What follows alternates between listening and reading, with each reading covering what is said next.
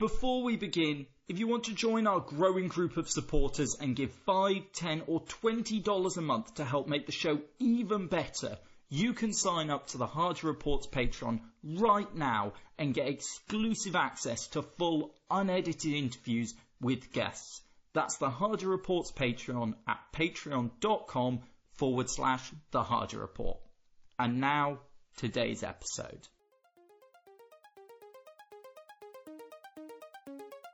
Hello and welcome to the Hardy Report. My name's Edward Hardy, and for today's interview, I'm joined by Matthew Klein, the author of the book Trade Wars Are Class Wars How Rising Inequality Distorts the Global Economy and Threatens International Peace, which is available to purchase now. Matthew Klein, thank you for joining me. Thank you very much for having me. To begin with, it's probably best to start with for those who haven't yet had a chance to pick up your book. Could you give us an overview of the book and the core issues within it? Because that's a, a really strong statement there in the headline that trade wars are class wars. That's right. And the essential st- thesis of the book is, in fact, in the title. We wanted to be as transparent about that as possible. And, and the argument is that you know, most people think of trade conflicts between countries as being driven by, you know, geopolitics or national characters or, you know, incompatible interests, things like that. And, people often view, for example, the U.S.-China trade conflict, people view that through that lens. And our point is that's actually the really wrong way of thinking about it.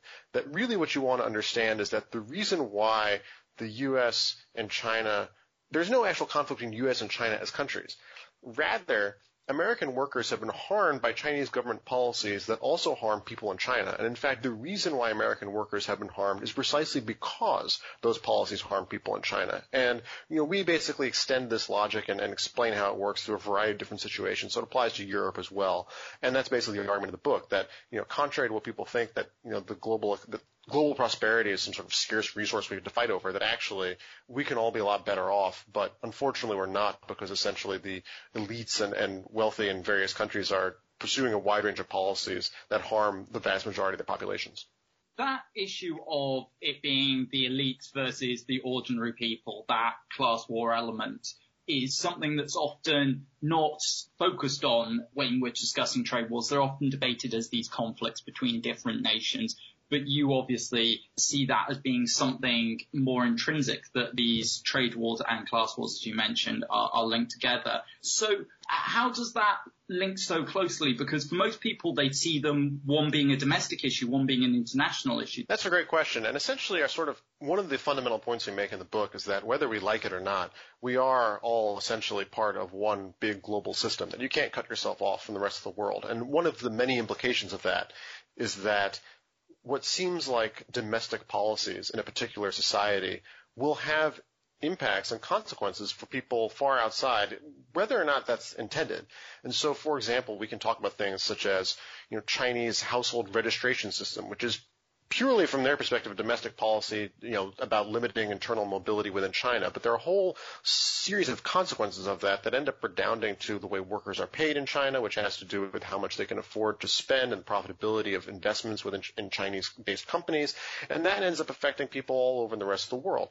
And you know, I think it's much more intuitive for people to understand how this logic applies outside of the economic sphere. So, for example, pollution right? It's something that we intuitively understand, or at least increasingly understand, that you can be a polluter in one country, and the consequences of that can be somewhere else. You see it with, you know, the way the oceans rise, for example. It affects people very differently depending on who's actually doing things.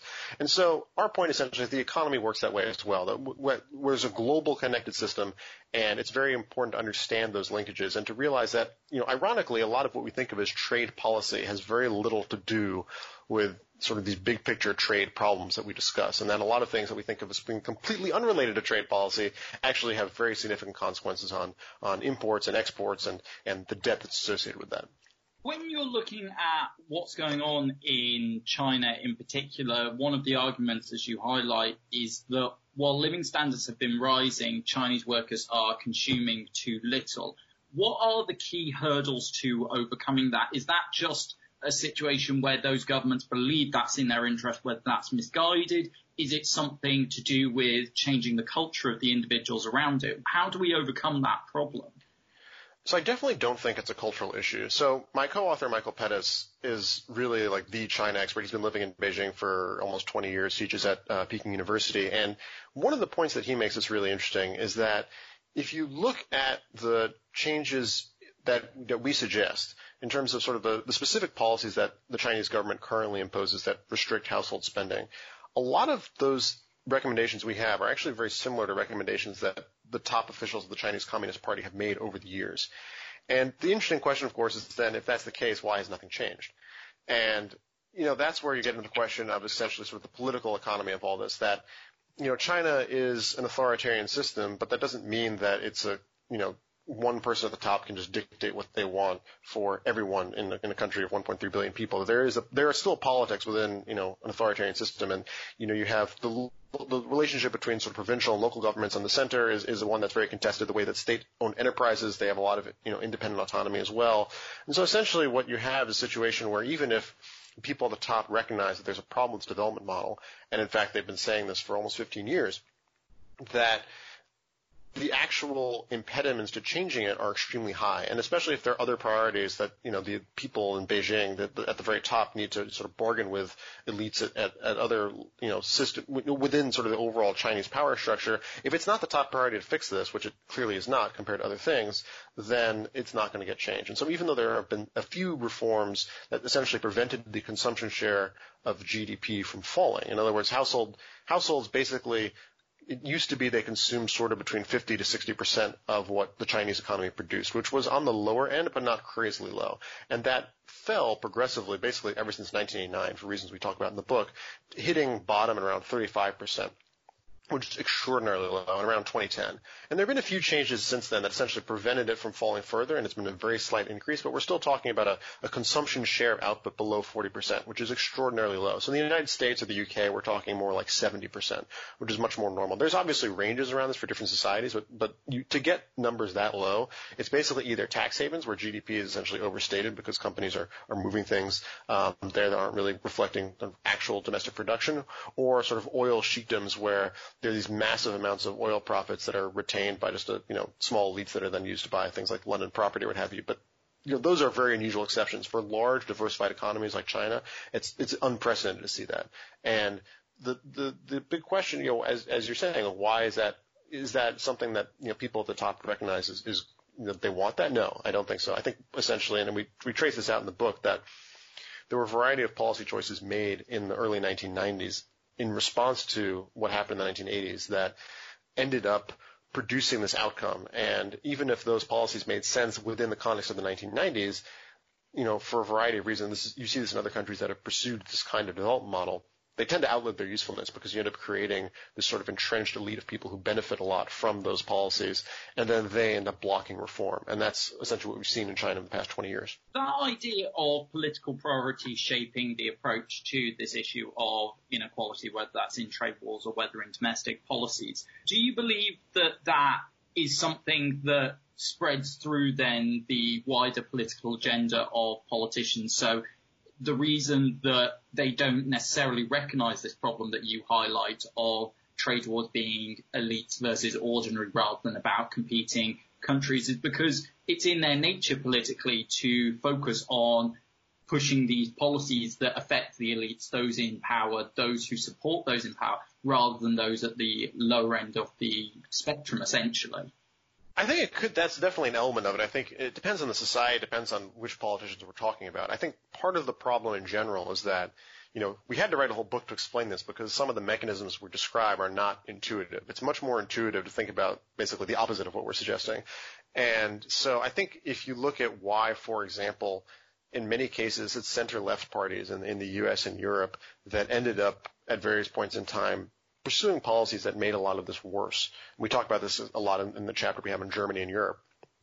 I really think it's because there was an element to which those center-left parties didn't understand the dynamics that we were describing, and that, or you know, some combination of that, and they felt that they were constrained. I don't think it's really. I mean, if you look at other political forces, it's probably different. So again, looking at sort of the German case, the people who seem to be most supportive of the policies there that ended up creating trade conflicts between Germany and other countries were essentially sort of the prosperous Southwest, and that's sort of the conservative heartland of Germany, and that's probably a different set of priorities. But I think it's it's not just that. I think it, it, you know the the amount of I mean the optimistic interpretation which we have in our book is that because this stuff is complex and because it's not something that people understandably are thinking of normally in the way they craft their own domestic policies, there is scope for you know informing and then hopefully changing the way people think about this, and that it's not purely a situation of people deliberately you know taking measures to harm others. And that's the optimistic take. I'm, I'm, not saying that it's true for everyone, but I think that's true for many uh, of the politicians and, and other sort of you know business leaders as well, quite frankly, that have pursued these policies. The most recent example of a failed trade war is obviously Donald Trump's attempts to have a trade war with China. It was something he made a very key element of his policy priorities, but it has been ultimately unsuccessful, and a lot of people believe it's backfired causing more harm to those within his own country than it's actually caused issues for in China.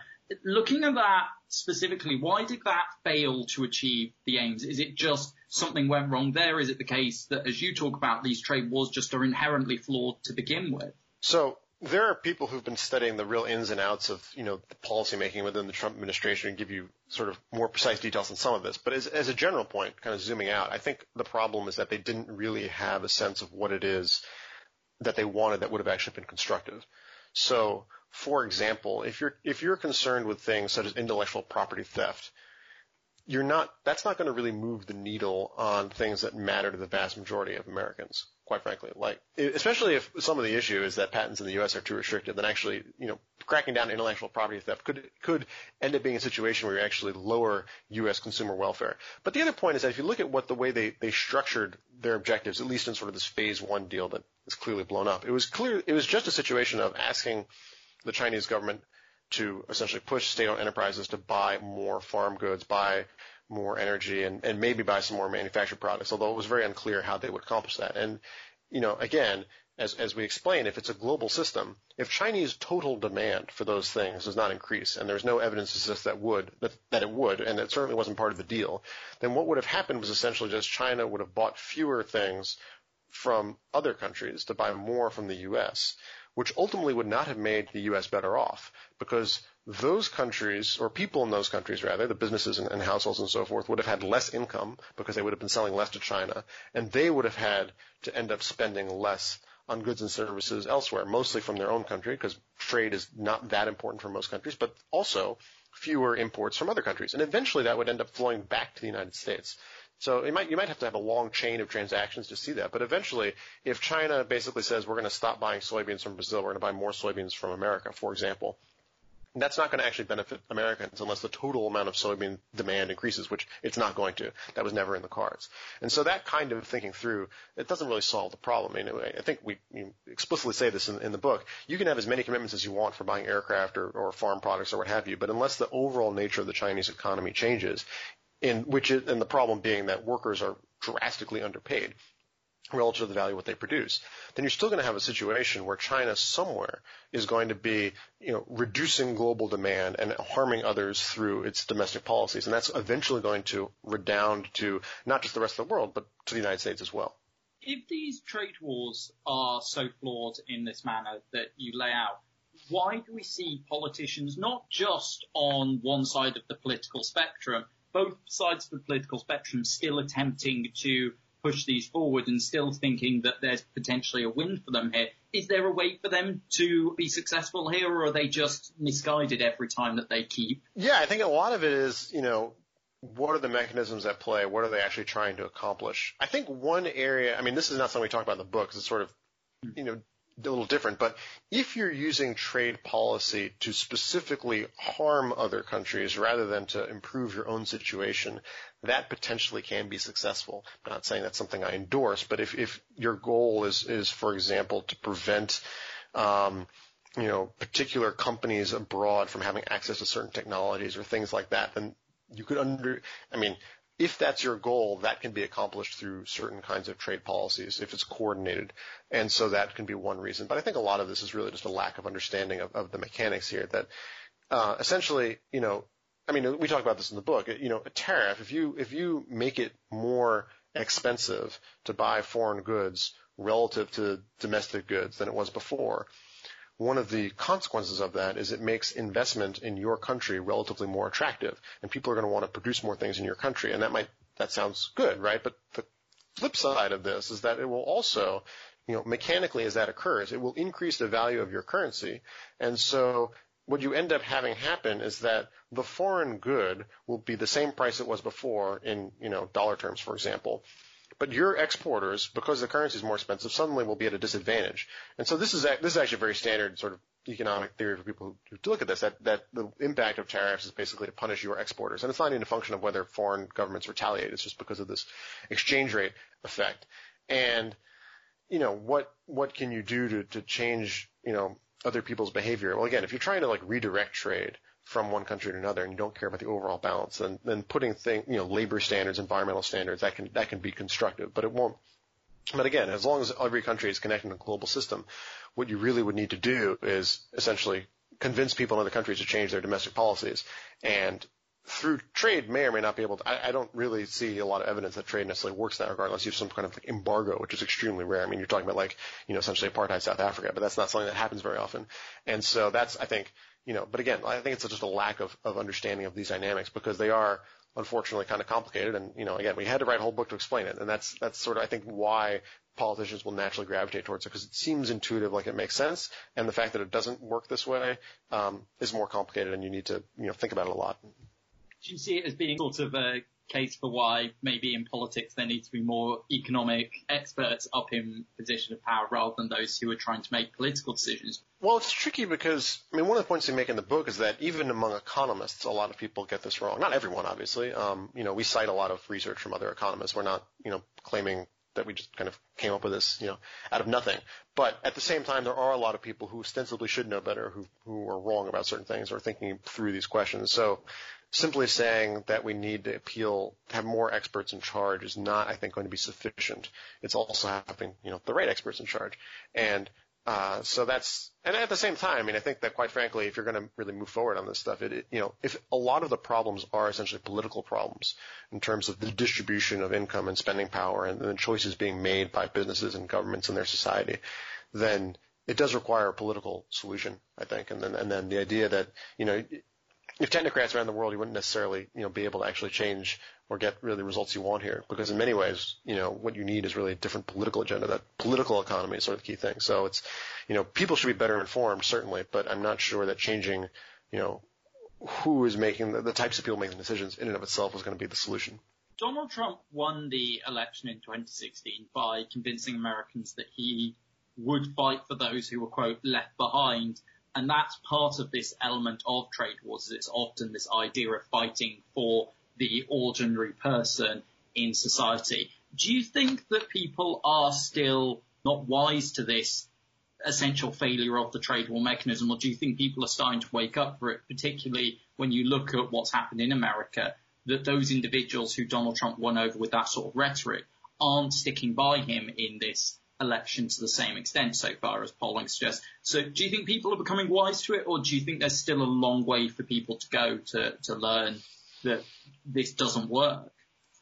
That's an interesting question. I mean, in terms of the way the polling is right now in the United States, you know, there's obviously a lot of confounding factors between the, the coronavirus and the economic collapse associated with this. It's sort of tough to disentangle um, why people might have changed their minds on some questions. I, I think that to the specific point, are people getting wise to it?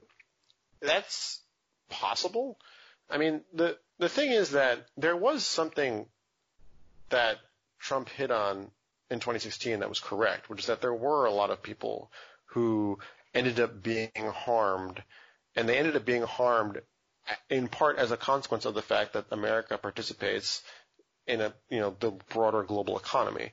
Now, the solution to that isn't to you know cut yourself off or do the specific things that were done, but you can understand why, like, given that other people had not really made that link and made that point explicit, why someone was able to get some, you know, why he was able to, you know, have some appeal.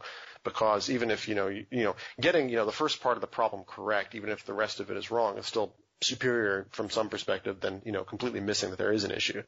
And, you know, I think what I'm encouraged by is that if you looked at the various approaches among the leading Democratic uh, candidates during the primary, and in fact, what, what Biden has been putting out recently is there seems to be a recognition of the fact that the previous policy regime was inadequate and that changes need to be made. And what's encouraging in particular is that in many ways they're not advocating for the same thing that Trump has been doing, which is essentially just you know arbitrarily throwing on punitive tariffs, but also trying to come up with uh, solutions to the overall broader problem, which is a lack, uh, you know, sort of global underspending and the problems that you know the fundamental economic structures of other societies can pa- can can pose um, for Americans and for for our allies. One of the issues that's talked about with the US and its specific failings of what's going on here and, and why it's very difficult for the US to actually uh, pull itself out of the issues that keep cropping up is because of the US dollar status as the world's reserve currency. This was one of the assessments of it. The US basically being unable to stop itself from running a trade deficit. Do you see that as being the case? And if so, is there an easy solution? Because it's not a simple step for the US to no longer be the world's reserve currency. So how does it address that problem? You're right. It is challenging. And the reason, to be clear, why it's challenging is because it's not something the U.S. chose. So if you go back to 1944 with the creation of, you know, there was an agreement negotiated during World War II at Bretton Woods in New Hampshire, and there was trying to create, uh, you know, a post-war financial architecture that would prevent the recurrence of the Great Depression and, and, you know, all those good things. And one of the choices that was made there was explicitly placing the U.S. dollar at the center, the center of the global financial system. And so people, a lot of people will sort of uncritically make the jump from that to now and say the reason why the dollar is so dominant in the global economy is because of that choice. And if only, you know, other governments stepped up, then we could, you know, remove themselves, we could remove ourselves from the tyranny of the dollar. And this is something that keeps cropping every few years, whether it's Europeans saying this or Chinese more recently saying this. But it's sort of an, it's quite frankly an ignorant point of view because that was that happened in 1944, but a lot of events intervened uh, in the you know in between. And at this point, the only reason why the dollar is a dominant currency is because people outside the United States want it to be the dollar, want the dollar to be the dominant currency. They want to use the dollar for their own purposes. They want to save in dollars for their own purposes. It's nothing the U.S. does at all um, that really makes this the case with one possible exception. The one thing the U.S. does is that we are relatively accommodating of foreign desires to put um, their savings in dollars. And this isn't unique to the United States, by the way. So we focus on the United States because you know we're Americans and we're writing for you know primarily American audience. But quite frankly, all the Anglosphere economies, the UK, Australia, Canada, um, even New Zealand, basically have the same kind of situation, which is a, a credible legal system very open um, to foreign investors, and of course, because we use English and you know, elites everywhere else in the world also use English. It's very accessible. And so the combination of those forces means that all of these countries, proportionate to their economy, basically it's the same sort of everywhere, are um, see these massive inflows from the rest of the world. The U.S., of course, is a much bigger economy than the rest of the Anglosphere, so that's why it looks like the dollar is the world's reserve currency and has this impact. But quite frankly, all those other countries have a similar issue of lack of you know domestic control, and, and their currencies are also you see them in, in foreign reserve portfolios and, and broadly um, attractive to foreign savers. And so what can be done about it? I mean, either you do something that's just self-harming, which is you make yourself a much less attractive place for people to put their money, but how you do that in a way without undermining, you know, the, your own citizens is tricky. I mean, you essentially, the, the, the best approach, which again is, is still, I mean, somewhat a destructive approach, is essentially you basically just prevent foreigners from putting their money in. And there are ways of doing this that are better than others. I mean, you've seen in Australia and Canada and New Zealand um, have all put various limits or restrictions on foreign foreigners buying local housing. And that seems sort of like an obvious one, especially given what's happened in those countries with foreign demand for, for their housing markets and how that's affected. But that's only part of the solution. I mean, you could do something more comprehensive. I mean, other countries have various, uh, particularly emerging markets, but, you know, um, limitations on foreign investment or taxes on foreign investment. That's something actually that's been proposed for the United States, and that could potentially um, be helpful. But ultimately, if you, even if you did that and it worked, it would still essentially this excess savings that we talk about in the book would just go somewhere else. So it would help. So that would sort of narrowly solve the problem, but it wouldn't sort of solve the underlying issue. Um, so what would help? I mean, that's a tricky question. The alternative idea that had been presented at Bretton Woods in 1944 was by John Maynard Keynes, and he essentially said we should have a special currency called the Bancor for settling international trade between countries. And, and you could have the International Monetary Fund would be in charge of distributing. Bancor in every country would have, you know, governments essentially would be involved in settling trade payments, and you know through the IMF. And it's a complicated system. I'm not going to go to it now, but essentially that would be an alternative. But how you set that up seems extremely complicated. It seems highly likely people would want to do that. Um, a multipolar system could potentially be good. I mean, Europe, the creation of the euro was supposed to sort of be a solution to this problem, but for a variety of reasons, it just did not work. I mean, it could still, but basically the choices of European governments basically prevented that from happening. But I mean, the fundamental issue is others for for any kind of alternative currency regimes to be popular or kind of spreading the burden. Other societies have to be willing to accept the costs even if those costs will be smaller because they're splitting it up among several societies, they have to be willing to accept the costs. And no other society seems to be willing to do that. And in fact, the only societies that have been willing to do it are the Anglosphere countries, and they seem increasingly less willing to do that and, and pushing back. So it, it, it you know, it's a good question of what can be done, and it doesn't seem like there's a really great answer. I think it ultimately has to be some kind of negotiation. It has to be, unfortunately, probably some threats um, from you know, the Anglosphere side of things, but I don't really have a great answer, you know, a neat answer to your question because it is a challenging problem. It's something that it's a situation that evolved over quite a few decades, and you know, moving in a different direction will be very tricky.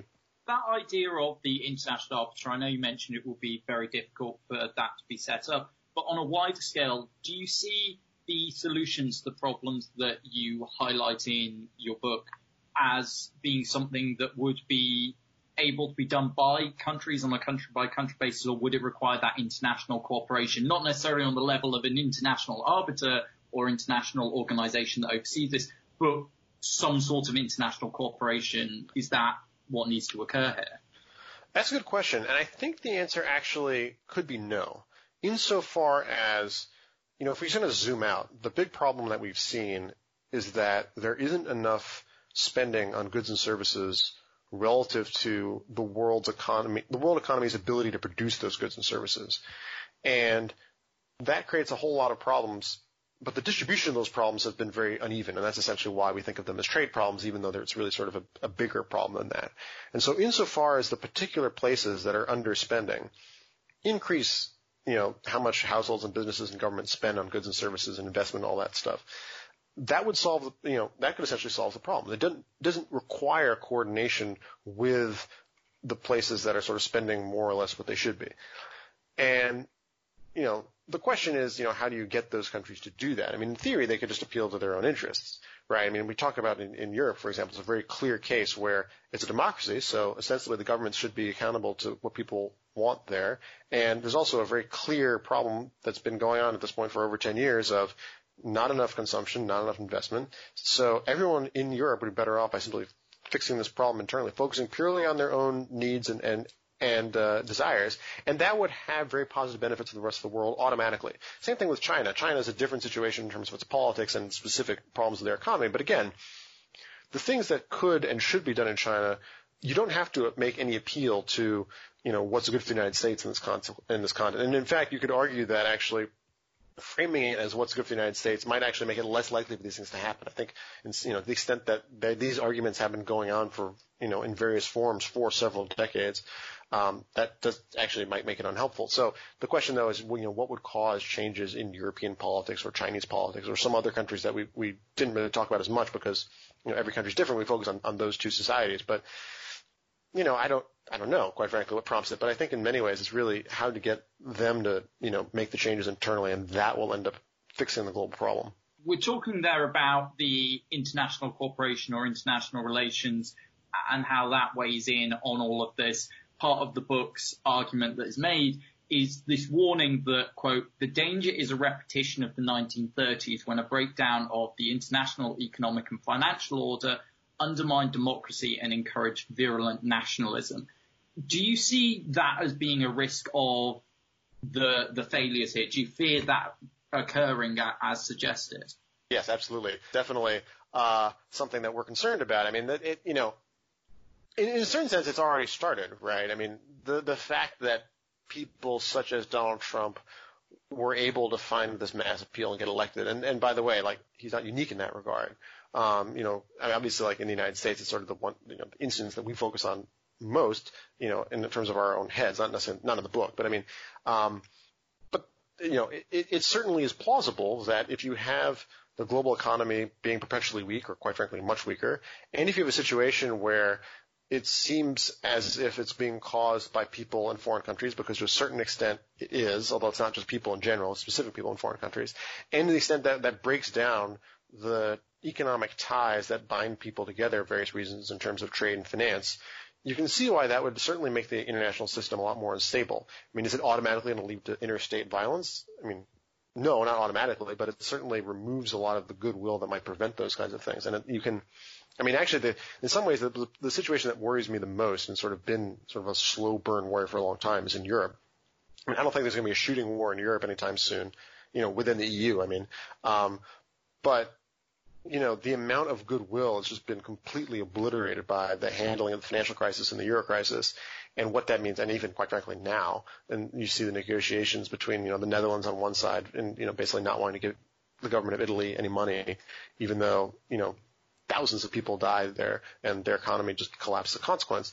I mean, that can't be good for you know, the overall politics of the continent and the relationships there. And, and, you know, you can see that spreading globally and how that's, it seems like, you know, as we said, threatens international peace. It's in the, you know, it's, it's definitely a problem and something, something to worry about. If, you're, if you're thinking, why does any of this matter aside from sort of the obvious reasons of we're all going to be poor, et cetera, et cetera, this is the thing, I think, sort of the real thing to be worried about is that, you know, poverty and insecurity and, you know, it just makes everyone much more hostile and, you know, that could lead to violence and all sorts of really terrible things we want to avoid. Finally, to, to round out the interview, we talked about the issues that are discussed in the book and, and, the issues that exist when it comes to this problem of trade wars. But what do you hope people who read this will take away from this book? So I said at the beginning, I think probably the most important point is that global prosperity is not a scarce resource. One country can do well without having to harm other countries. In fact, it's more likely that we can all do well together than that some will do well at the other's expense. And so that I think should really be the way we think about these issues of the global economy, that ultimately it is a connected global system. We can all be more prosperous and better off together. That trying to live in a zero sum world of taking from one to another is not going to be successful. And that the big problem we've had isn't that, you know, one society is taking advantage of another, but that various societies have been producing less than they should have, consuming less than they should have, and that living standards have been unreasonably depressed because business elites and, and government officials have decided for various reasons that regular people shouldn't be able to spend as much as they are producing. And that's just been uh, led to all sorts of problems for people all over the world. Matthew Klein, thank you for joining me. Thank you very much for having me. That was Matthew Klein, the author of the book Trade Wars Are Class Wars How Rising Inequality Distorts the Global Economy and Threatens International Peace, which is available to purchase now. You can find out more about him and his book on Twitter at m underscore c underscore Klein and his co-author Michael Pettis at Michael X Pettis. That's all for today's episode. What did you think about the interview? Let me know on Twitter at Edward T. Hardy. If you enjoyed this podcast, please give us a five star rating and subscribe, or recommend this podcast by submitting a review online and sharing it with friends and family. Thank you to this month's supporters on Patreon Carolyn, Colin, Ibalashnikov, Janet, Jesse, Merrily, and Nikki, who helped to make this show even better. Until next time, goodbye.